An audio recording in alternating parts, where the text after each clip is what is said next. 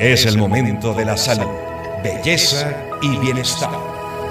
El principal factor de riesgo de infección humana con el virus es la exposición directa o indirecta a aves de corral infectadas. Estamos hablando de la gripe aviar. A continuación, Romina Cox nos trae todos los detalles.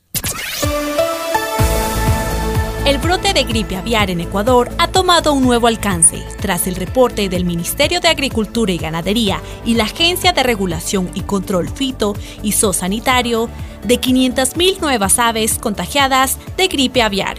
Por otro lado, el Ministerio de Salud notificó el primer caso en humanos en el país.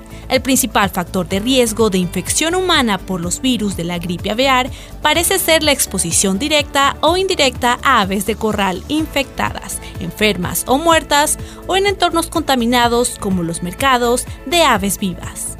El sacrificio, desplume, manipulación y preparación para el consumo de aves de corral infectadas, especialmente en el entorno doméstico, probablemente sean también factores de riesgo. Los síntomas de la infección en los humanos dependen de la cepa del virus. Los más clásicos son tos, dificultad respiratoria, fiebre superior a 38 grados, malestar general y secreción nasal. El Ministerio de Salud recomendó a la ciudadanía mantener medidas de bioseguridad como el lavado de manos, uso de mascarilla y vacunarse contra la influenza. Romina Cox, El Mundo en 7 días.